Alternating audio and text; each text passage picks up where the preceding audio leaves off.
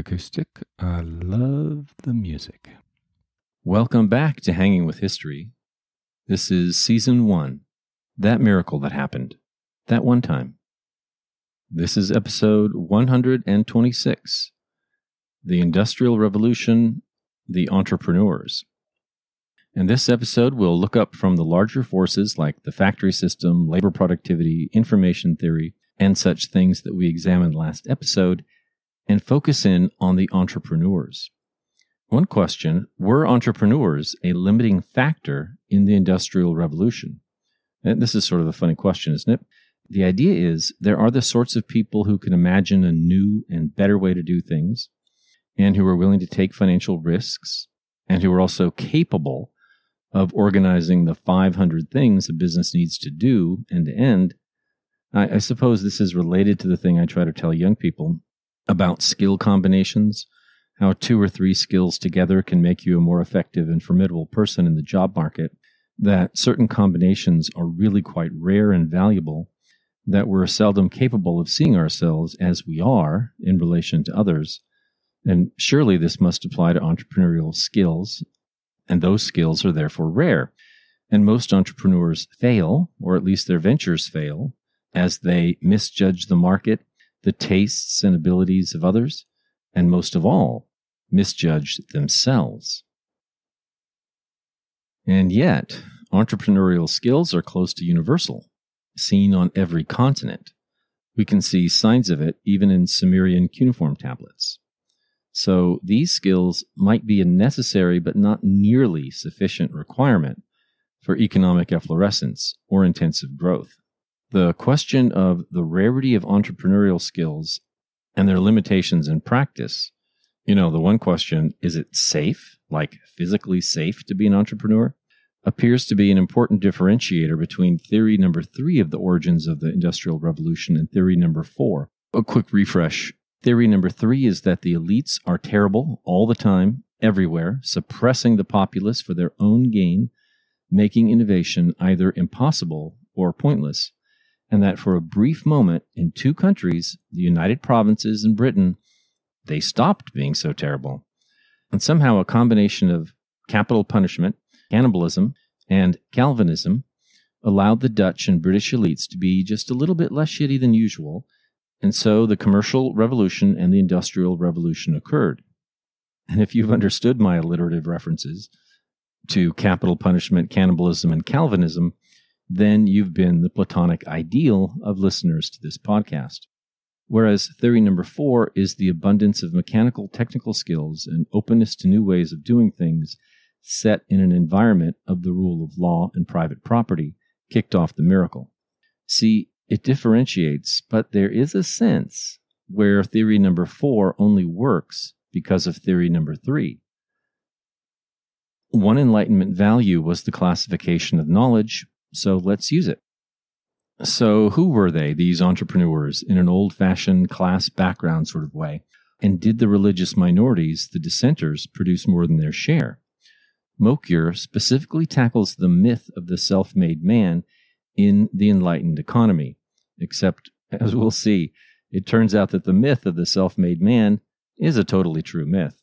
Uh, only an exaggerated strawman version of it is a myth. So there's this concept in economic history of the vital few. These few people who pushed the Industrial Revolution forward, whose lack might not have been made up for by somebody else.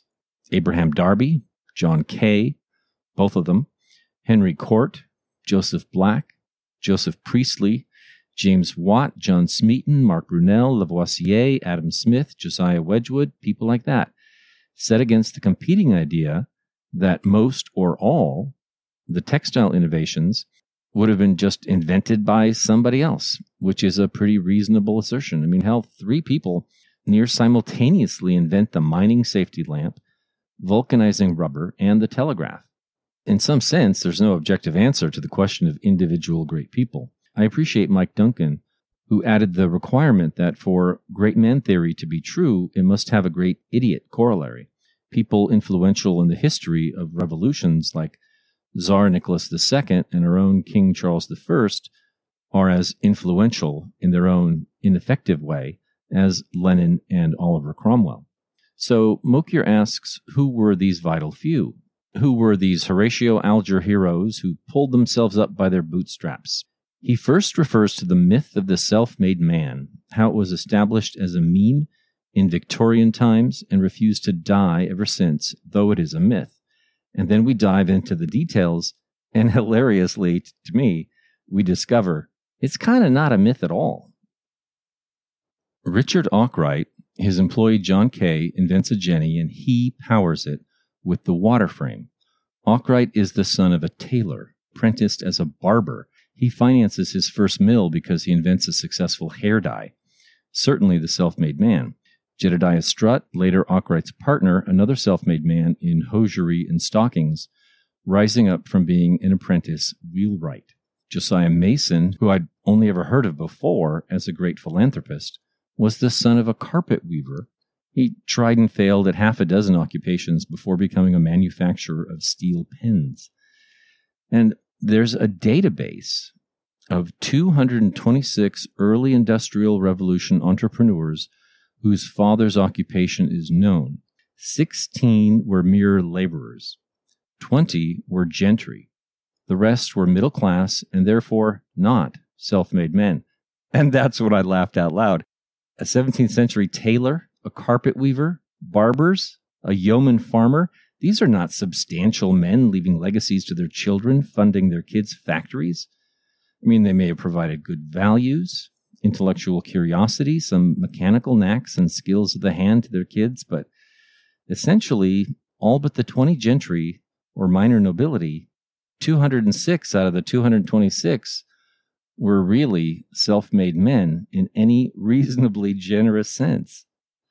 By demolishing and deconstructing a myth, you have truly and wonderfully proved it's not a myth at all. Maybe more practically, about half of those founders were already involved in manufacturing at some point, in the trade as a worker, manager, or a merchant providing an input or selling the output of manufacturing before becoming a founder themselves. So half are from inside the industry with special useful knowledge. And they're just doing something better. But that means half were from outside industry. And this is vital because, quote, every branch of manufacturing was contestable, unquote. Not true on the continent where permission to enter a field was usually required. This is a vital stimulus to new ideas and better applications. Quote, by the end of the 18th century, it could be said that British industry was a free for all. Progress was the progeny of contestability, easy entry, and hard fought competitive markets. Unquote. And this, by the way, is quite rare in human history. Typically, once a family, clan, or region dominates a market, they twist politics to lock down their advantage for decades or centuries.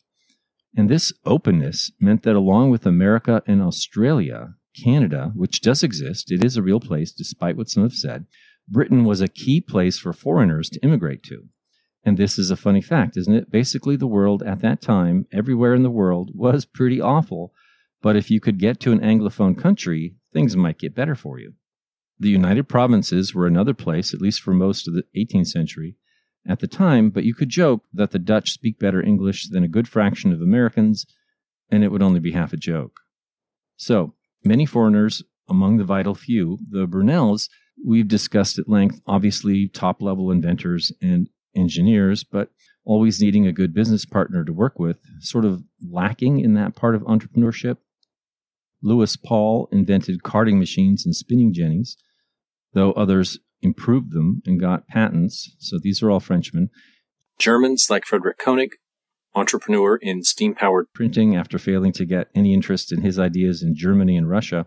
He made his biggest contribution in England. Uh, Frederick Winsor, well, he changed his name to Winsor, one of the key developers of gas lighting technology, another German. A bunch of others I won't mention, but I, I will mention Johann Schweppe from Switzerland. And yes, he took Joseph Priestley's invention, carbonated water, and turned it into a soda empire, Schweppes. Too fun.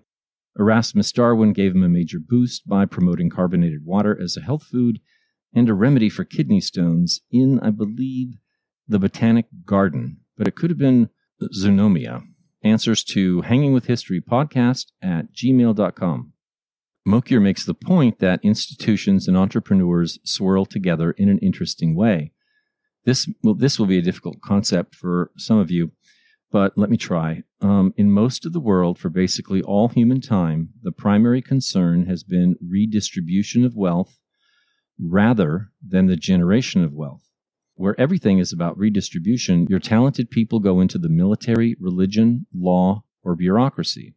And this sort of thing isn't taught anymore. And if you are in business, you try to get special privileges for your family, clan, guild, or association to exclude others. When, very rarely as it happens, it is safe and socially encouraged to generate wealth, many of the most talented, those with some appetite for risk taking anyway, go into business. I might go a step farther and suggest that when this stops being true, you may be witnessing a society in decline. And there's another element to consider, and that is religion. And let me pause here to hector those of you who've downloaded but not listened to the Religion for the Lower Classes episode. Uh, this is the last time I'll do this. That's about 20% of you. For some reason, you think religion's boring or incomprehensible, but it really isn't. And that episode is chock full of important insights about how the poor in Britain stopped being so poor. Sorry about that. Here's a somewhat related fact. Dissenters made up about 7% of the British population, but about 50% of the entrepreneurs. 7% and 50%. Partly, that is because they were excluded from university, like Oxford or Cambridge, from government service of almost any kind, and from voting, of course. Now, the uncomfortable truth is these forms of discrimination were actually an advantage. It's not just a British thing. You see the same pattern where a high percentage of French entrepreneurs are Protestant. In many parts of Europe, Jews had similar outsized roles. Think of Chinese in the Malay Peninsula. I mean, dissenters were occasionally burned to death when Anglican mobs set fire to their houses. So that's no good. I'm not trying to argue some maximalist position that discrimination is good, but as discrimination goes, it was generally pretty mild in England, although Joseph Priestley barely escaped with his life when a Birmingham mob came to burn down his house. But mobs burned down a lot of houses for many different reasons, and somehow the experience of being a minority that is actually disadvantaged in real ways provides a benefit of social trust Okay, so Congregationalists were able to form proto banks completely based on trust, famously financing Newcomen's steam engine, and Newcomen was not even a Congregationalist, he was a Baptist. And then, as a specific form of discrimination, being banned from Oxford and Cambridge, so they had to go to dissenting academies, was actually a nice advantage. At this point in history, Oxford and Cambridge had spent about eh, the last 200 years providing really poor educations. Is that fair to say? It seems to be a consensus view, whereas dissenting academies were all up on bleeding edge science and taught useful skills for business. And of course, in that Religion for the Lower Classes episode, we covered how the dissenting congregations had to do so much self organization, fundraising, lots of volunteer work that gave poor and middle class people skills they could not have otherwise got. Let's talk Unitarians, including Quakers. Uh, these were one of the most important Industrial Revolution categories, and I, I still haven't mentioned them too much, though I know there are some in the listening audience. Josiah Wedgwood, Joseph Priestley, who preached that profit is good, money was virtuous, and so on.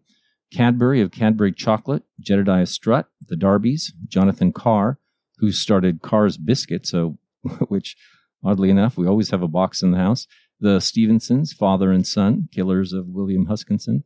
I, I think it's pretty well known that Unitarians, including Quakers and Unitarian Universalists, punch above their weight in, in an American context too, where you've got Thomas Jefferson, the Adams family in Boston, Ethan Allen, John Calhoun, Daniel Webster, Paul Revere, Benjamin Rush, William Penn, Superman, cultural figures like Louisa May Alcott, Susan B. Anthony, Lysander Spooner, crowd favorite, Charles Dickens, Ralph Waldo Emerson, Beatrix Potter, Melville, Horace Greeley. But British scientific figures include Isaac Newton, for heaven's sake, Erasmus and Charles Darwin, and David Ricardo. This is a list of heavy hitters. On the lighter side, there's P.T. Barnum, Richard Nixon, Barack Obama's mother's family, and Gary Gygax, inventor of Dungeons and Dragons. Mainly, they were big in metals and brewing and were big in weapons manufacturing, though the Quakers eventually gave that up. Quakers had a special advantage in that their reputation for probity was such that people were eager to deal with them. Baptists had a good long list too, although they were seemingly more despised historically for their association with the Anabaptists. Listen to the Drown the Anabaptists episode if you want to know why they were viewed with such horror. You know, communism, polygamy, and wild religious fanaticism in Munster, all the human degradation and mass suffering and death, a starving population where only the rulers and their bodyguard executioners got enough to eat. And yet, without Newcomen, who combined being a Baptist preacher and inventor, I mean, where would we be? There was also Thomas Burberry, the clothing line, Jeremiah Colman, founder of the Mustard Company. I think the later Baptists were more famous, like John D. Rockefeller and J.C. Penney. Some of Charles I's regicides were Baptists, like Edmund Ludlow, whose memoirs is one of our primary source documents for the English Civil War and the Commonwealth period. Uh, similarly, some of Lilburne's Leveller leaders were Baptists also. My favorite Baptists might be two that are burning in hell, if, if there is such a place Jesse James and the Sundance Kid. And just the whole idea of criminals and their religious affiliation is kind of amusing. So, half the entrepreneurs were dissenters from groups making up, you know, 5 to 10% of the population. I emphasize the word successful. Successful because we don't usually know their names otherwise. And in a highly competitive market, most entrepreneurs will fail and be anonymous. Let's stop religion and talk about business failure. Bankruptcies were very common, about 1,400 per year after 1815, rising to about 3,300 during the crisis of 1825 to 1826. And 1837, another crisis year, had about double the normal number. Bankruptcy is just a legal way to walk away from certain debts. It doesn't necessarily imply failure and poverty debts are canceled and all the assets of the bankruptee, if there is such a word, are transferred to the creditor. But they can't take what's between your ears. So many, many people have discussed have a bankruptcy somewhere in their biography. The biggest name we've discussed so far is Oliver Cromwell, who, after business setbacks, would have been a bankrupt if that was a technical possibility in his time, when he was a mere yeoman farmer in the fens, renting land to farm, not owning anything himself. That was an important time because he made extra money by supporting other Fenland farmers with lawsuits to help them resist the draining and enclosing of their lands. And Charles I was an investor in some of the biggest of those projects. Cromwell's resistance was important to his future reputation and standing. I'm, I'm building something here. Let me circle around to it from another angle.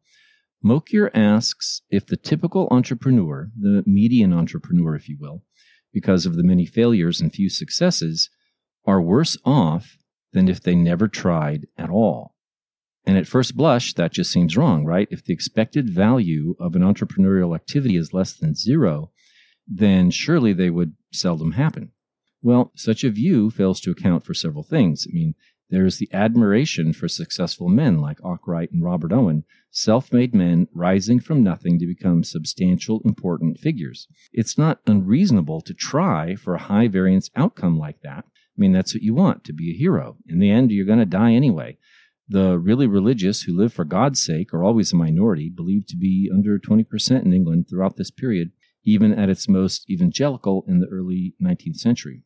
So most people are living for their own sakes, and a chance of winning big in life is often seized by the bold.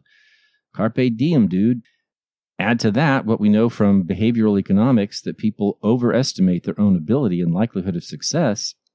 Adam Smith said, quote, The chance of gain is by every man more or less overvalued, and the chance of loss undervalued, unquote.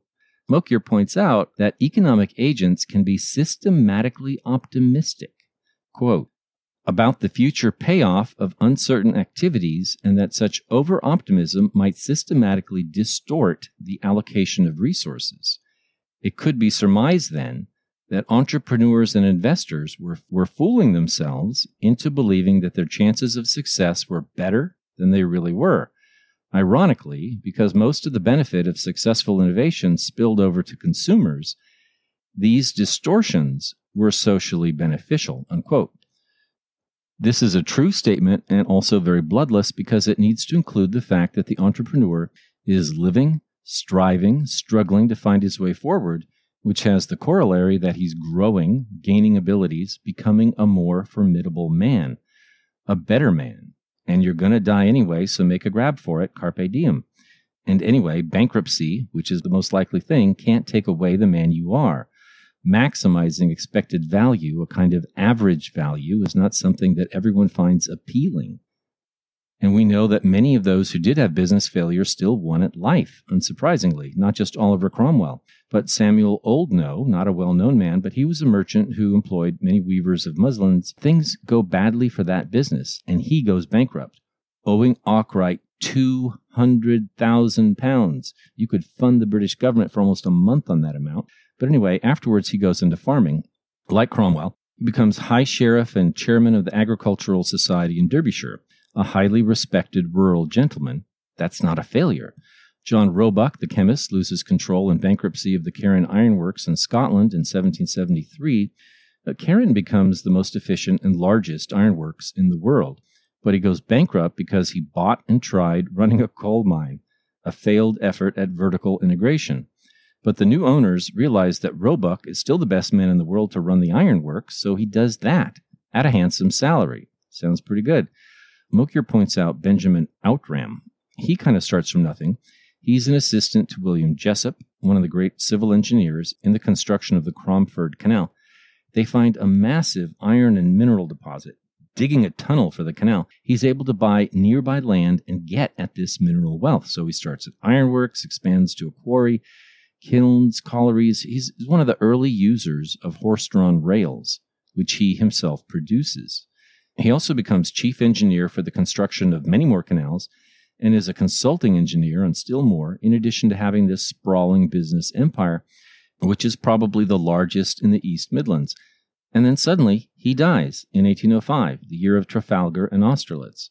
Apparently, his wide range of skills did not extend to accountancy, because in the end, claims, counterclaims, his family ends up with a very modest inheritance. But is there any way in which we can call a man like that a failure just because it turns out he was not rich when he died? And I guess we will end, as we often do, with a discussion of status. Uh, chasing business success, which is obviously the most socially useful thing almost anyone can do, most beneficial to other people in economic terms, even more useful than podcasting, I must admit, has an element of status seeking in addition to the other benefits of self improvement, you know, becoming a full human being, living an admirable life, and making money. This extra element comes about as a result of the relative openness of the class system in England, compared to France or Germany, to say nothing of places further east or south. In those places, crossing class boundaries was difficult or even illegal, and trying could easily end in death. Oh, we've talked about this. The British class system that seems unfair and oppressive is by far the most open in the world, except America and other frontiers. Quoting Daniel Defoe in 1703, quote, Wealth, however got, in England makes lords of mechanics, gentlemen of rakes. Antiquity and birth are needless here. Tis impudence and money makes a peer. Unquote. Lots of peers and aristocrats in 19th century Britain were the sons of successful entrepreneurs. The father makes money, the son buys land, the grandson gets a title. Robert Peel's case went much faster. His father built a little empire of 14 cotton mills, mainly the hard way, one at a time. And Robert Peel, who established the first police force, the Bobbies, the Peelers, becomes the first true commoner to be a prime minister. It was the values of these entrepreneurs that made the modern economy. These are the bourgeois values of prudence, thrift, and justice that have a long history of being derided by artists and intellectuals like Lenin and Hitler. Was that unfair? I've been accused of taking cheap shots at intellectuals. Anyway, McCloskey's massive three volume work on bourgeois values argues that it was these values that were responsible for the eucatastrophe. So the entrepreneurial impulse if successful, could pay off in a massive status boost in addition to all the other good things that can come from it. So let's end our look at these aspects of entrepreneurialism right here. And next episode, we'll dive into social norms and behavior for entrepreneurs. And I know that some of you right now are listening in low trust societies where people are not all that nice to unrelated people. So I will try to discuss this without too much abstraction.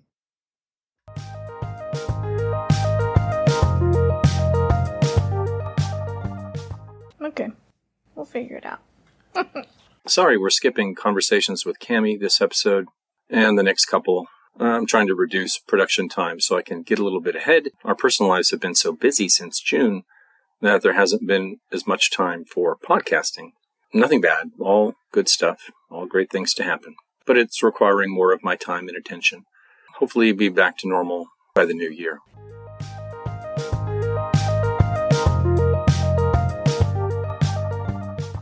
Please click subscribe or follow on your podcast app. If you like the podcast, please tell a friend about it.